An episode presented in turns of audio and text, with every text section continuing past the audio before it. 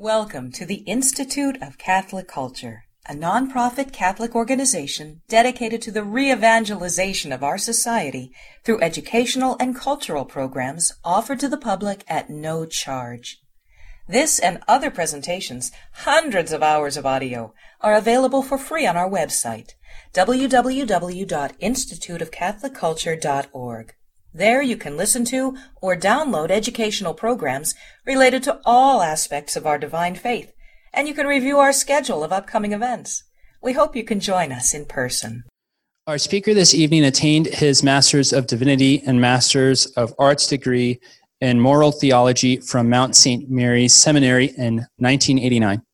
Ordained to the priesthood in that same year, Monsignor Pope has served at several parishes in the Archdiocese of Washington and was named a Monsignor in 2005 by Pope Benedict XVI. He served as pastor at Holy Comforter, St. Cyprian Parish in Washington, D.C. since 2007. He also blogs regularly for the Archdiocese of Washington.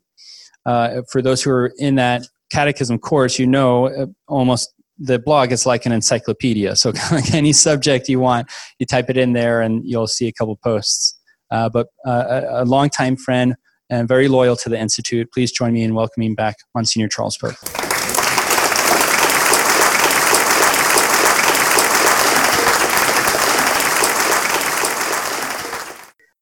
Lord, we're um, mindful that um, we see so little. There's so many things behind the scenes and so many things that are, um, well, for all of us, uh, so many layers. Uh, it wasn't just uh, human beings that rejoiced, but it was the angels and they too rejoice at the birth of Christ. So help us, Lord, tonight to enter a bit into the joy of the angels and help us to to um, join their praises, to, our praises to theirs, and and to rejoice in you, the Word made flesh, Jesus our Lord, forever and ever. Amen.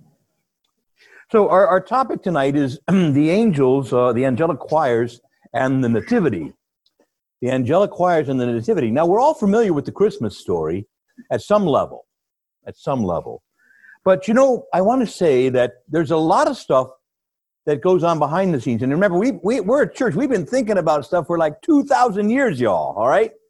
And so it's never just like, oh, like there were angels and there were like shepherds and it's all like really cool and it was a neat story. And okay, well, now December 26th, let's go to uh, uh, trade in our, our, our gifts for something we really want, you know. Uh, so there's a there's a there's a richness and a depth and uh, and so on that we want to look at. Uh, let me give you a quick outline of our talk tonight. You know how I love my alliteration. Some of you anyway, right? We got some. I want to give some disclaimers about the angels. I want to make some distinctions. I want to talk about some distress among the angels. And I put that in quotes. They don't have passions like we do, but you get the idea. There's delight among the angels, also in quotes, right? Dialogue among the angels on Christmas Day or Christmas night, and also the dignity that we have in terms of the incarnation and what it says about us. All right? So that would be a, a kind of an overall outline tonight. So, in terms of just beginning with, with some, if you will, distinction or disclaimers, I should say, about the angels, let's, let's begin there. First of all, our knowledge about the angels and their life is shadowy. We just have to admit that. You know, we call, we call it, uh, we have demonology and we have angelology. Some people like to pronounce it angelology. But you know, that's not really how we, we, we, we always put the accent on the penult, right, of the syllable. So properly in English, the study of angels is called angelology. But that logy or that ology is exaggerated a little. I mean, we know, but it's murky, and we know that we don't know a lot. And most of those who write on angelology and also, frankly, on demonology accept the fact that there are many deep mysteries about the lives of the angels. Um, there, you know, and likewise, sadly, the fallen angels, the demons, and so that there's a uh, we have to accept the fact that much of what we're dealing with here tonight, and and whenever we talk about the angels, we know certain basic things. First of all, they exist. Somebody say Amen. Now that is a doctrine of faith. All right. Anybody say, "Oh, that's just a fable." Well, they, I'm sorry, sorry, uh, we, we know the scripture attests to us that angels exist in great numbers.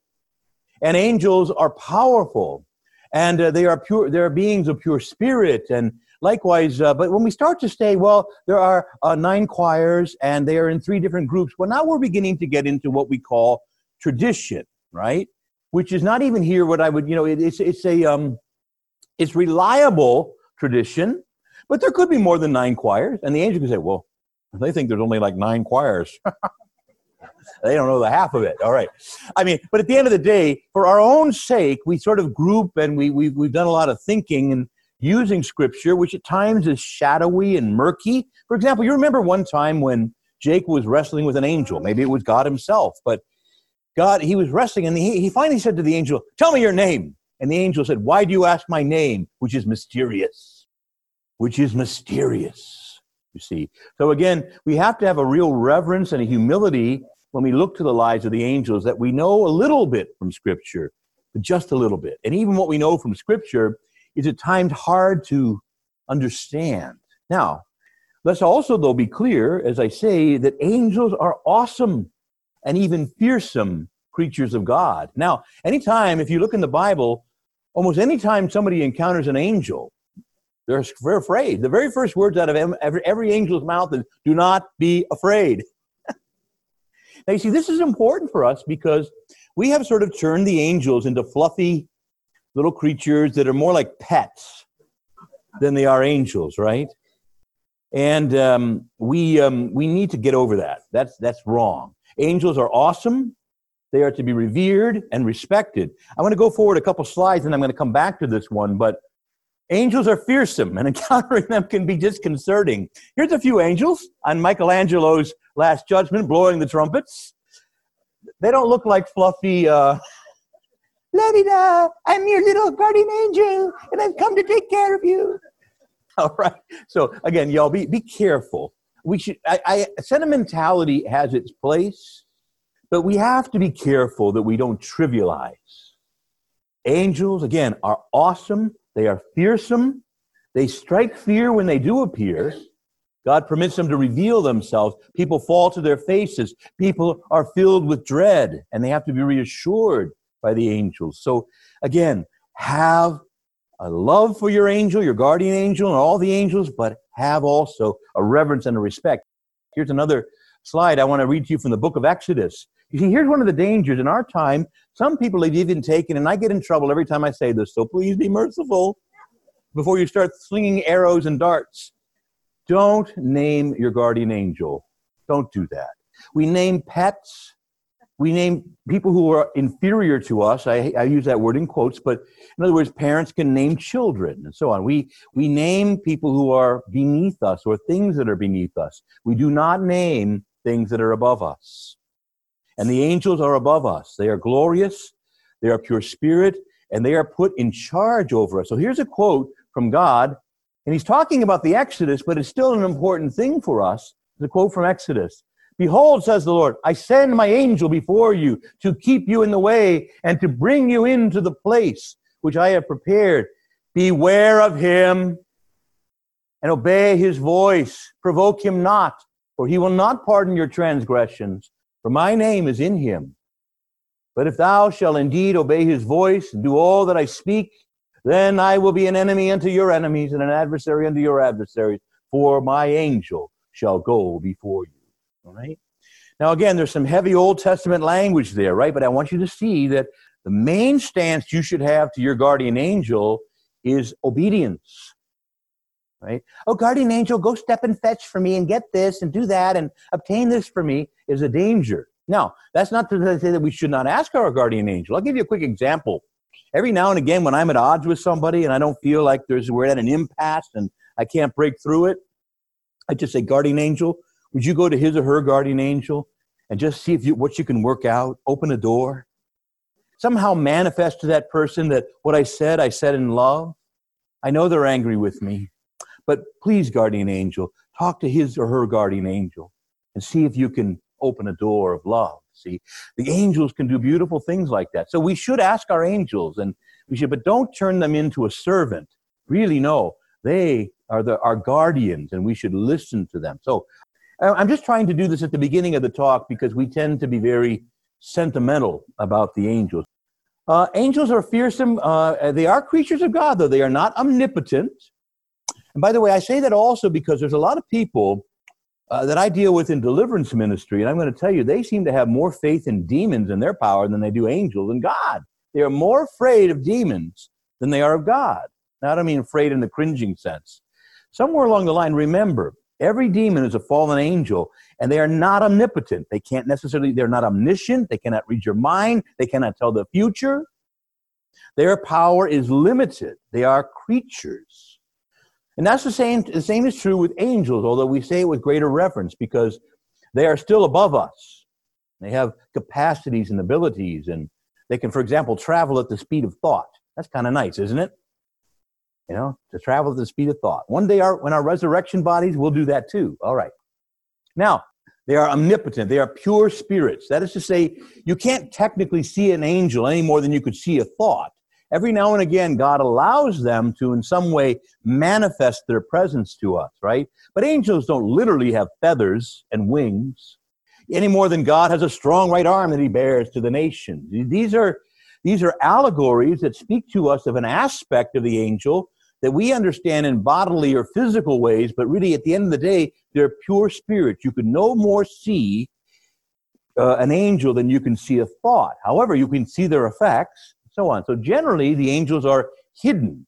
Now, I don't know, let's say there's several hundred people here tonight. There's at least several hundred angels with us. And I'm going to say a lot more because angels are everywhere, not just our guardian angels, but they're ministering in all of creation, as we will see. All right, so they're pure spirits. Uh, neither are they effeminate servants who dote on us. I, think a lot of this goes back to the Renaissance, but also uh, modern art tends to depict them in very sort of feminine, they're neither male nor female, they're pure spirit. Um, we again, I don't have any problem with you imagining angels beautiful with wings, and but just be careful that you don't trivialize them. Is my main goal, right? And we again, we're to obey our guardian angels and not treat them like our pets. All right. Um, now, those are just some initial thoughts that I want to do. Now, let's move forward um, into the next section of this talk. I want to make some now distinctions that, that, we, uh, that we know occur, occur to some degree among the angels. And why do we know it? Well, because Scripture uses different titles and different names uh, for the, uh, for the angels. Now, what we say we know from, from what we do know, that we distinguish nine choirs or ranks of angels. Now, remember, you hear the word choir, um, you think of, of a group of singers a choir here means more like a rank or a row. Like think of an army, right? And it has rows or ranks, you see, and so on. That's really the more of the idea here of a choir. You know, very interesting thing, and I'm not here to press the point, but you know, the, one, of the, one of the things we most attribute to the angels is almost it's not said of them in the Bible. that They sing. We, eh, we all we all know angels sing, right? But you know, it's interesting that there's no text in the Bible except for maybe one that ever speaks of them singing. Even this, the angels singing, singing glory to God in the highest. That's not, that's not what the text said. It says, and they said, glory to God in the highest. Oh, really? Oh, come on. Really? Okay. So again, I'm just going to, I'm not trying to press the point, but isn't it interesting how, again, one of the things that we most attribute to the angels, namely that they sing, is never really said of them. There's one little text in Job that talks about the stars, the stars rejoicing and singing as God tumbled creation into existence. And so there's a sense that maybe the stars there represent the angels and that they are they are singing at that point. But that's about the only text you can find. All right. Now that said, let's get back there. There would be there would be these um, uh, the the the, the, uh, the hierarchy of the angels. They're they're nine, but they're grouped in three. Now, I want to suggest to you that one of the reasons that they're grouped into three is, as a few of the fathers of the church note, that some of them, the, the highest three of them, the seraphim, the cherubim, and the thrones, have their roles, and uh, they are the supreme hierarchy, and they work in the third heavens. And then there we talk about the second heavens and the first heavens and the earth. Now, what are these heavens? Every now and again, I'll get a question and I deal with it actually in this book, you know, the questions and answers on the faith. Father, it says that heaven and earth will pass away, but my words will never pass away. But how can heaven pass away, Father? And again, we're not talking about the third heavens where God dwells. The ancient Jews, like we do, often use the word heavens in different senses. And generally, we can distinguish three levels. The highest heavens, the third heavens, that's where God dwells. And St. Paul says he was caught up into the third heavens, right? So that's where God dwells. The second heavens is where the stars and the, the, the planets, where the universe is, uh, what we call outer space. That's the second heaven. And the first heavens, well, that's where the birds fly. That's where the clouds and the rain are. So, uh, but again, you see, and then, so th- those are the first heavens, right? So, again, in a way, to a certain degree, we can sort of see these choirs of angels, uh, the distinctions, as, as the first three ranks, the seraphim, the cherubim, and the thrones, minister in the third heavens, right there in the throne room with God Himself. How do we know this? Well, scriptures. I, don't, I didn't line up all the scriptures. This is not really, of course, on angelology. We're going to be looking, we're going to, we got to bring this in for a focused landing here in a minute and talk about the nativity. But what I want you to see is the seraphim we are called the burning. Literally, that in the, in the Hebrew, that means the burning ones, right? The burning ones. They minister at the throne in heaven. We likewise see the cherubim. We, uh, we read over and over in Scripture that they literally bear the throne of God. You remember, too, that uh, in the Ark of the Covenant, it had two angels with wings overspreading. Those were two cherubim, right? Again, they literally bear the throne. They are the, they hold up God's throne in heaven, right?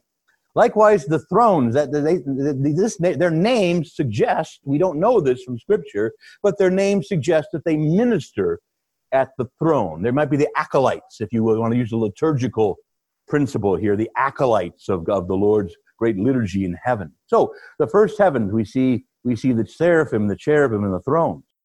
Now the middle hierarchy would be the second heavens, again the cosmos, the stars, the, the planets, the universes, and so on. We hardly think of this. We think of the universe, sadly, almost as a machine. But it's more than a machine, it is a work of God. It is a revelation of God that He indwells and that He cares for, that He maintains.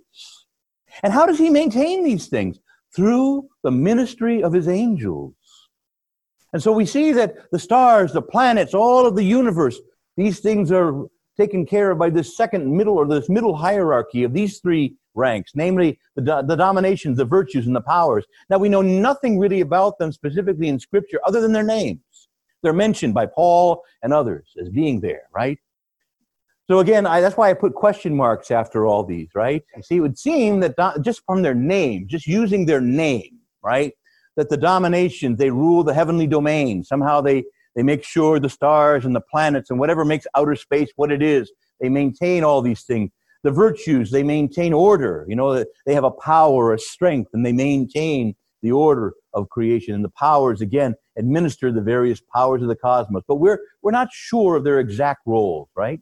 And then we come down to the lower, the, the lowest hierarchy, principalities, archangels, and angels. Now you think, archangel, big guy, right? But you notice they're really down towards the lower end of the hierarchy. They're here on this earth, and the principalities, it, it would seem if we study angelology that angels do not simply oversee, we don't just have guardian angels, every individual, but nations have angels. There's a tradition that every priest has not just a guardian angel, but an empowering angel. And maybe that's what we're referring to in the Eucharistic prayer. We say, We pray, Lord, that your angel may take this sacrifice to your altar in heaven. We, again, this is only a tradition. This is not a dogma. But maybe a priest has an, a certain empowering angel. Perhaps the Institute of Catholic Culture has some angels assigned to it, you know? Uh, all right, so what do you think there, Andy, huh? All right? Yeah, yeah. Uh, but nations and, and organizations and groups of people, angels are assigned to oversee. So we have some of these principalities that oversee groups or nations. A- nations have angels assigned to them. Kings and those in power, priests, and likewise, again, organizations that are important and precious to God have certain angels to oversee now, the archangels would seem to oversee what we call the guardian angels, right? And we only know the names of three of them. There's other things from outside of Scripture, but we know of Michael and Raphael and Gabriel, Gabriel right? So there, there are three names. There are some others that are mentioned to us, uh, Uriel and some others and other extra biblical sources. But at the end of the day, we only know the name of three of them. That doesn't mean there are more than three. There, there could be millions of them. But there are archangels, and then they oversee the works of the lowest angel the guardian angels who have care for the likes of us, God's little, God's snot-nosed children who, who tend to run, run into all kinds of trouble, all right? And we keep them busy, I'm going to tell y'all. And we're going to see that in a minute, all right? They get, they get a major headache in dealing with us and even some sadness. Now, I'm only telling you all this because I want to say, as we talk a little bit about some more distinctions uh, of these angels, that communication takes place among these angels from our understanding hierarchically, not by way of broadcast. Now, what that means is that the highest angels send down word from God on high to the lower ranks of angels. And the lower ranks of angels send send word up the chain. Uh, uh, you know, again, and our, they're, they're, the word angel, as you know, means messenger. And so this is a kind of a divine internet. It's the web. But it, it, it's not broadcast. It is something which is, if you will, communicated hierarchically. Now, this offends our modern sensibilities. Egalité, egalité, everything's equal. No. But again, in God's world, things are very hierarchical. Certain people and angels and so on have different roles, and the communication is handled vertically. Now, this will be important as we begin now to go into the second half of the talk here, where we want to start looking at the angels and their, uh, their role at, at the nativity, because we're going to see some interesting subtleties in the text. Now, consider a dialogue from the Psalms. It may be hard for you to see in the back, and I'm sorry, but it's Psalm 24. Now, if you have an older Bible, like the Douay Rheims, it would be Psalm 23. All right, but Psalm 24. And consider this dialogue in the Psalms, and it's traditionally believed uh, to be uh, uh not well. Let's let's talk first at two levels. First of all, historically, lift up your heads, O you gates, be lifted up, O ancient doors, that the King of glory may come in. Who is this King of glory? One might just see it as the Davidic royalty, the the Davidic king. But at the end of the day, most of the most of the fathers of the church attribute this to an angelic dialogue or communication that's taking place. This is the angels talking. And the fathers of the church see it in two directions. First of all, as Jesus comes down from heaven, the higher ranks of angels communicate. The cherubim, the seraphim, the thrones, the highest ranks send word down through the middle ranks of the angels, and then finally down to the archangels, the angels, and the, the principalities, and they're all here on earth, and they're receiving this word. Now, as Jesus begins to descend, not on Je- December 25th, but on March 25th, yes, nine months earlier, the, the angels, according to, uh, for example, Gregory of Nyssa, I'll, I'll read a quote from him in a minute. As Jesus descends now into the womb of the Blessed Virgin Mary, the angels, the highest angels, shout out, Lift up your heads, O ye gates, be lifted up, O ancient doors, that the King of glory may come in.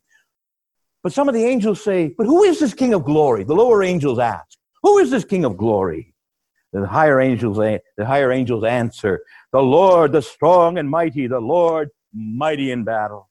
Oh, lift up your, get, your heads, O you ancient gates. Be lifted up, O ancient doors, that the King of glory may come in. Again, the angels ask, Who is this King of glory? The Lord of hosts. He is the King of glory.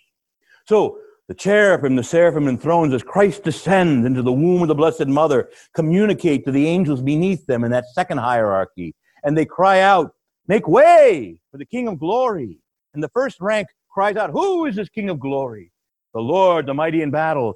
And then finally, as the Lord begins to get through that third, that third, the lowest, the lowest realm of the angels, the principalities, the archangels, and the angels, they too ask the question, Who is this King of glory? The Lord of hosts. He is the King of glory. So the higher, ranking, the higher ranking angels communicating to the lower ranking angels as Jesus comes. Now, what's beautiful about this is it's also done in reverse. The fathers of the church say the same thing happened when Jesus, having risen from the dead, now ascends into heaven. And once again, the lower ranking angels now accompany him from heaven, from the earth, and they say, Lift up your, ga- your heads, O ye ancient gates, O you ancient doors, that the King of glory may come in. And the middle ranking angels, Who is this King of glory? The Lord, the conqueror, the mighty one. He, the Lord of hosts, he is the King of glory. Let him through. And as he gets to the highest realms, and this always almost, almost always brings tears to my eyes. I think of Jesus entering into the great throne room of heaven. And the cherubim, the seraphim, the throne, they say, Wait a minute, who is this? The middle ranking angels cry out, Lift up your heads, O ye ancient gates, that the King of glory may come in. Who is this King of glory? He, the Lord, the mighty, the conqueror. He is the King of glory. Somebody say, Bless the Lord. The beautiful thing is Christ enters in all of his glorious re- resurrected humanity and his divinity, and he enters in, and the angels accompany him, and they say to the other angels, Make way! The King of glory is coming through. You see, so you see, there is this communication that takes place among the angels. And I want to read to you a quote from Gregory of Nyssa, just so you kind of get an idea that, uh, you know, this is, this is an ancient understanding. Gregory of Nyssa develops Psalm 24 in his sermon on the ascension.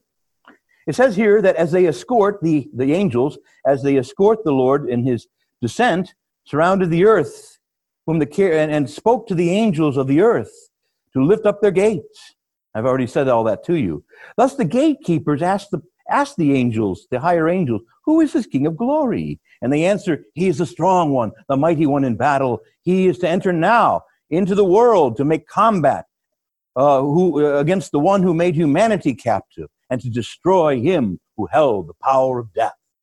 So the higher ranking angels explain to the lower ranking angels not just that Christ is entering, but his very purpose. At least Gregory of Nyssa imagined it. Again, those higher ranking angels say to the lower ranking angels, He is the strong one, the mighty one in battle, and he is to enter into combat. He is mighty in battle, and he enter into combat with the one, namely the devil, who made humanity captive, and he will destroy him who has the power of death. By all ways, make, make way, make way. All right? So we see that. And once again, and Gregory develops this then as the Lord ascends in glory. I won't repeat all that for you, but you understand these are not just my own thoughts, these are the, the great thoughts of, of Gregory of Nyssa and some of the other early church fathers who, again, meditated on these things. Now, let's step back and let's set some of the stage for the coming of Christ.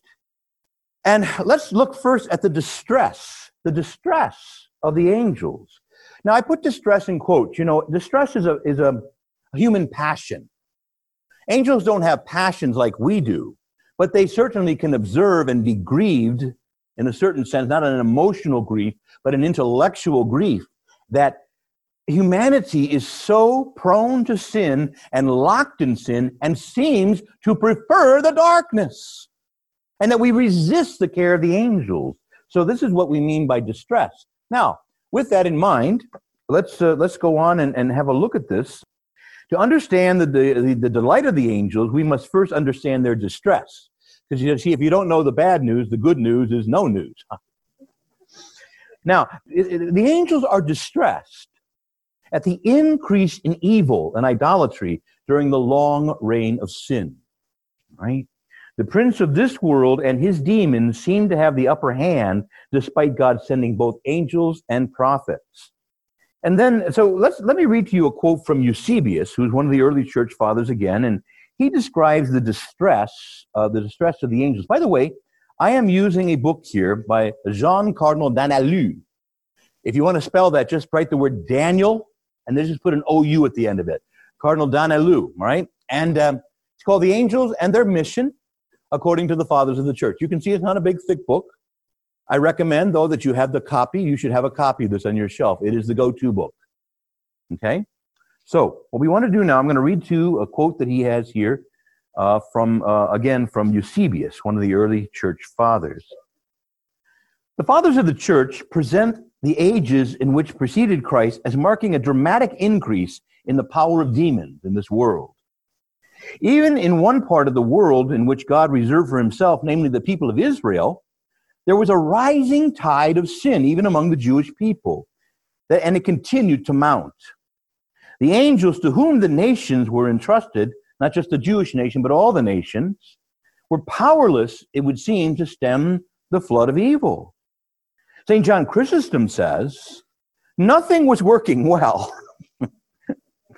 Eusebius further develops John's, eh, commenting on John the Chrysostom, Eusebius further develops this pessimistic view with greater preciseness.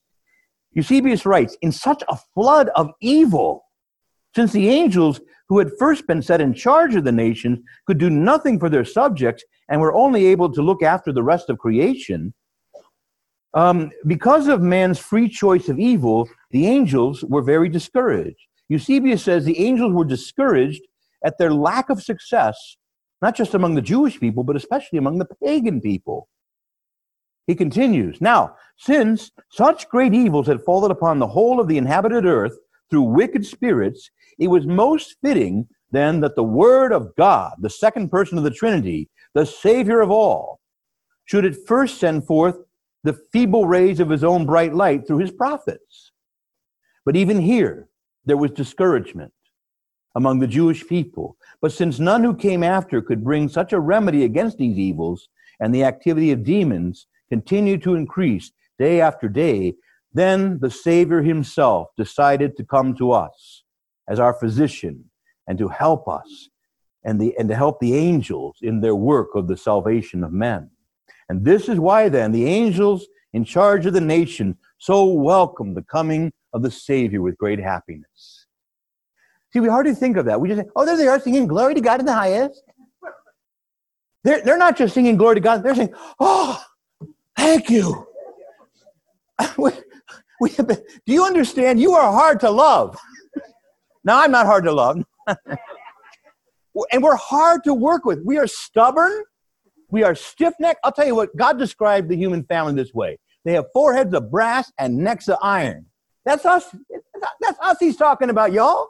And these poor angels are trying to, this way. Oh, I'm going this way. No, no, no, this way. Uh, help, Lord. The angels, the angels cry, help. So God said, well, okay, I'll send some prophets.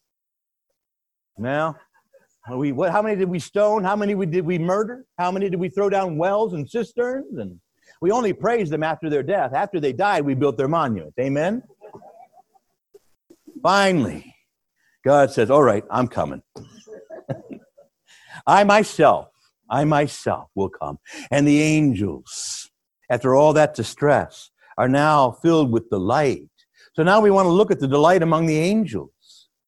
Now it says here, there's this beautiful, um, I would say, quote from the scriptures. You know, there's so, we, we, we're all familiar with the angels singing glory to God in the highest. But I'd also ask you to look at this, uh, this other quote here, and I even have a little musical rendition. And again, the Lord brings his firstborn into the world. And what does he say? Let all the angels of God worship him. See? And it goes on to say, Peter said, All this work, the saving work of the Lord, the angels longed to look into these things, right? They were waiting. And remember, the highest angels had to communicate to the lowest angels who were doing this hard grunt work with us, trying to take care of the likes of us. Some of these things were kept hidden from the angels. God simply said to them, Keep working, keep working. All right? And finally, the higher ranking angels shout to the lower ranking angels, Lift up the gates and let him in. Who is he? The King of glory. He is the one who will come. and the angels, you see, rejoice and they worship him. And the angels longed to look into these things. They waited and hoped and prayed that God Himself would come and save. So I don't know, you got a little musical clip you can play for me there? Just, you know this from the Messiah, right?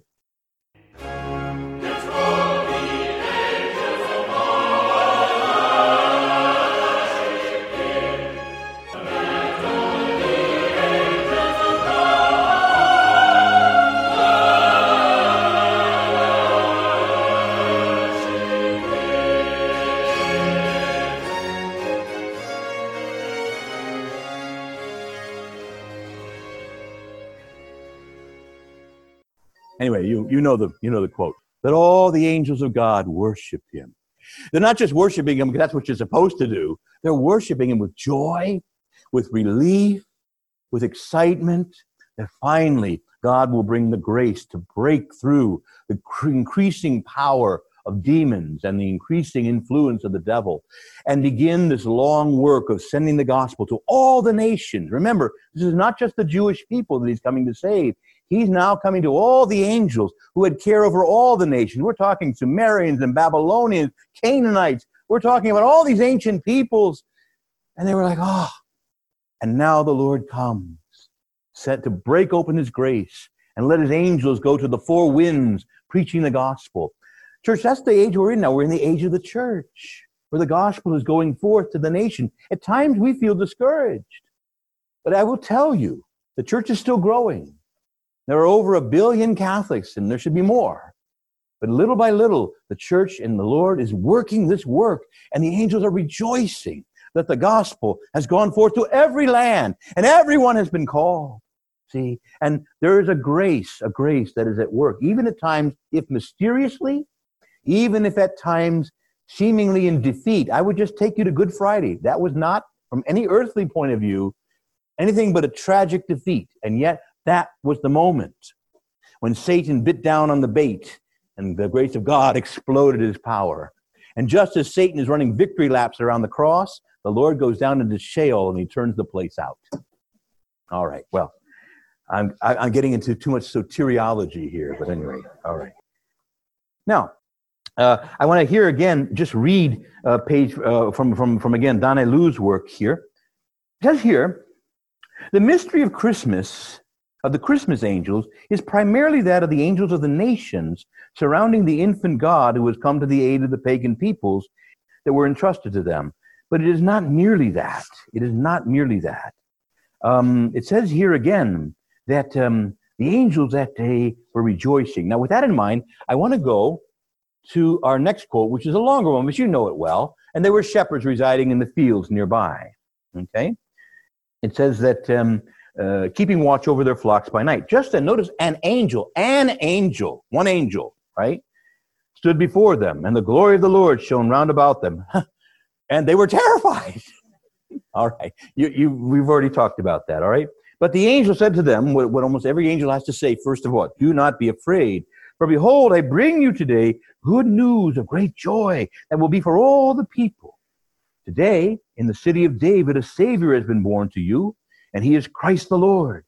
Now, this will be a sign to you. You'll find a baby wrapped in swaddling clothes and lying in a manger. And, and then look at this now. And then suddenly, suddenly, there appeared with that angel a great multitude, notice, of the heavenly hosts, praising God and saying, Glory to God in the highest, and on earth, peace to men on whom his favor rests. Now, you'll notice then there is an angel from the lower ranks whose job it is to speak to us. He may be an archangel, it could be Gabriel, he's not named. He may just be some angel that's been assigned, the angel that the one of the guardian angels of one of these shepherds, but he's a lower ranking angel, and he says to them, Behold, I bring you glad tidings. We've heard now that since, you know, they've known since March 25th, right? And now he's born. And the angel, the lower ranking angels, come and he announces his birth to them. But then, suddenly, a huge multitude of the heavenly host. Now, the text itself is ambiguous here, but again, the fathers of the church say this is this, this is an important thing. Now, we're moving now into the dialogues of the angels on Christmas night. We already read this text. In reading this familiar text, many of us fail to distinguish the, the, the, if you will, the levels of communication that are going on here. But some of the church fathers see this. What's happening? When that big choir of angels, those are the higher ranking angels who've descended from heaven. Now, the fathers of the church teach that when Christ descended from heaven, it would be unbecoming for lower ranking angels to serve him because he is God and Lord. He is served not by angels and archangels, they take care of us and the creation down here. God is served by the cherubim, the seraphim, and the thrones. And it is said that as, as Christ descended, those angels shouted out among themselves, If he is descending, we will go with him. So a certain number of those ranks descended with Christ. And those are the angels that take care of him. There are times where it's mentioned in the scripture that angels care for Jesus. For example, remember in the temptations in the desert? And after the third temptation he resists, and angels came and ministered to him. Not mere, pardon the expression, because they're above us, mere, not mere archangels or angels, but cherubim, seraphim, and thrones. They minister to Christ. Or go to the garden where he's in agony. And it says, Father, take this cup, but if whatever you will, that is my will. And then angels came to minister or comfort him. Not a lowly archangel, Pardon me, pardon me putting that as in quotes, because they're above us. Amen? I say that with my head bowed. But I will say, I will say that there is the cherubim and the seraphim and the thrones that descended with Christ. Now, many of the fathers of the church say it is that choir that shouts the multitude of God's praises and sing glory to God in the highest. Now, let me read to you uh, a couple of uh, a couple of excerpts here from Cardinal Daniélou's book. All right, and I hope this isn't too esoteric. Are you right here with me? All right. Okay. All right. It says here, Origen has already shown us that when the angels saw the prince of the saw the Lord of the host, namely the Lord Jesus, going now down to the places of the earth, they said among themselves, if he is going to go and put on mortal flesh, how can we remain here in heaven doing nothing? Come, angels, let us descend from heaven with him. And that is why there was a multitude of the heavenly host on that Christmas night, praising and glorifying God when Christ was born. Everything was filled with the heavenly angels, not the earthly angels, the heavenly angels, you see. Thus, Origen interprets Luke's text. There's an angel, he speaks to the shepherds. But then the whole heavens are filled. He says, thus Origen interprets Luke's text not as referring to the angels of the nations, but rather to the heavenly host who have come down with Christ. And just one more quote, and we'll start to wrap up for tonight. So finally, again, he continues the angels of the highest hierarchies came down with the Word made flesh, Jesus, because they surround him with their perpetual adoration. They are his, me- they are his messengers, not only among men, but also among the lower angels. And so their role, it says here, the cherubim, the seraphim, and the thrones mysteriously initiate the second order of angels.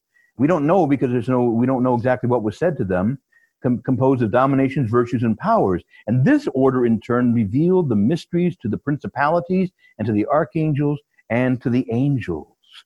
And it says again, so therefore, when the angels, the highest angels, are singing glory to God in the highest, they're not just informing men, they're informing the other angels and assuring them, He is the one.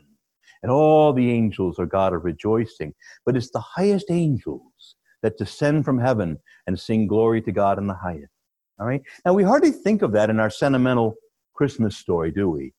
But there's something powerful going on here. There are, there's a dialogue not just between angels and men, the shepherds, for example, but there's a dialogue among the angels, the highest ranking angels assuring the lower ranking angels, He is the one. And now all of us sing in this great chorus, Glory to God in the highest. And we will minister to this Lord of glory as He makes His journey on this earth. But again, all the angels of God now can rejoice because the long reign of sin is about to end. Now you might say, Father, it's still pretty dismal in this world. But I'm going to tell you right now, grace makes a tremendous difference. Makes a tremendous difference. There's a book, there's a line in the letter to the Hebrews. I'm not here to give you a course on soteriology, so I'll just let this one. It says that the Father subjected all things under Christ's feet.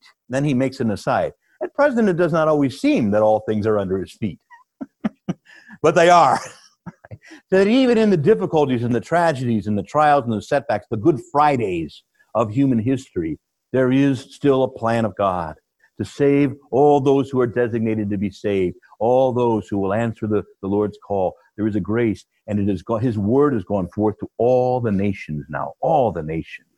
Okay. So what I want to do next is just show you that we've gone through all these things. We looked at a few disclaimers about the angels today. All right uh, try to remember look, the angels are awesome. Even the quote lowest ranking angels are awesome creatures. Obey your guardian angel.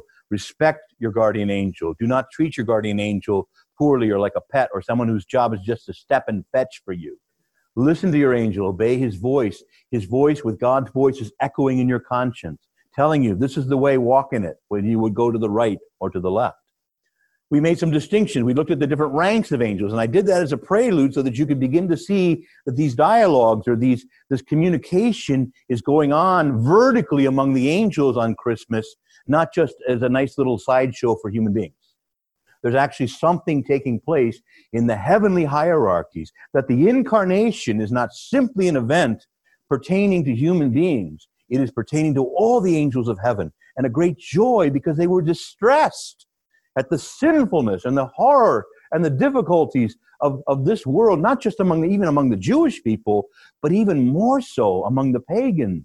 Yesterday we read from Psalm, oh gosh, I forgot, it was 64, I think. That's so awful was it even among the Jewish people that they were sacrificing their children to Baal. And that's how bad it was among the Jews. These bloodthirsty, demonically inspired Canaanite religions and so on, all of this darkness and the, the, the just violence and confusion among the, the, the angels were distressed. And so in great in a great moment, God stirred the light among the angels, and he said, I myself will come and save my people. And the angels rejoiced. And they said, Lift up your heads, you ancient gates. Oh, let the King of glory enter. And the angels above announced as the, as the, as the Lord of all glory descends down from the heavens. And they rejoice. All the different ranks of angels are rejoicing, not just on March 25th, but as he's born and now to be manifest. All the angels of God come and worship and praise him and rejoice on that Christmas night. All right? Now, I just want to finish, though, with this idea because we've talked a lot about the angels today. And I just want you also, though, not to forget your own dignity. We want to study, we want to learn about the angels, but we also want to know something about human dignity. I've said to all of you that we are beneath the angels. However, because of the incarnation, we have a special dignity. And even before the incarnation, we have a unique dignity that we human beings unite two orders of creation the material or the physical and the spiritual. We unite them in our person. There's a kind of a hypostatic union between the physical and the spiritual in us. Now, animals are just physical, they don't have a, a, a rational soul. And angels who have a rational soul, but they have no, nothing physical about them. It is our dignity to unite in our person the two orders of creation. This is part of human dignity. This is our distinction. We have a rational soul and we participate in the material world. Angels are pure, they're persons, but they don't they have no body. I, they're all singing, I ain't got no body. All right. And um, um, they, they are pure spirit, glorious that they are. And, and, and we, uh, not only our, our spirit, have a rational soul, but we also have bodies. Finally, though, this thought that on Christmas there's something unique and beautiful and wonderful about our experience as the human person that night. We've been talking about the angels, but I just want to leave with this idea. Uh, you remember the song uh, "Good Christian Men Rejoice"? Now you got to say "Good Christian Friends Rejoice." You know, so we've all become Quakers. anyway, but anyway, uh, but the, the Latin version of that is in dulce jubilo, and, and one of the verses in in dulce jubilo is alpha et o matris in gremio. Alpha and Omega is sitting in mommy's lap. Now that brings the incarnation to reality, doesn't it? And then there's the beautiful hymn, Ere the Bleak Midwinter. It's written by, um, by, by Christina Rossetti ere the bleak midwinter. Da, da, da, da, da. Anyway, one of the verses says, Angels and archangels may have gathered there. Cherubim and seraphim throng the air. But only his mother in her maiden bliss could worship the beloved with a kiss. You see the beauty and the dignity of the, we can embrace, we can hug, we can cherish our God, and we can receive him in Holy Communion, and he can touch us, and we can touch him. There's something glorious and beautiful. So, although we've meditated tonight on the angels, and while we should, and we're going to continue the, the role of the angels in, in the resurrection and in the ascension, we'll look at some other aspects of this on, on an online version that Andy's already announced. But tonight, as we meditated, we looked at the angels as well. We should. That's our topic. But I don't want you to simply forget that there is something they are adoring. They are adoring the Word made flesh. And that is his love for us, and that is our dignity, and that is the great and beautiful dignity that he's taken us up now, so that in Christ, one day, even now, we are seated at the right hand of the Father in Christ Jesus our Lord. So we'll end at that, but again, just again, this idea only his mother in her maiden bliss could worship the beloved with a kiss. No angel could ever do that. Mary could. And you and I, in Holy Communion also, can, if you will, have that physical as well as spiritual intimacy with the Lord. All right. Thank you very much, Monsignor, uh, for a wonderful presentation. Another round of applause, please.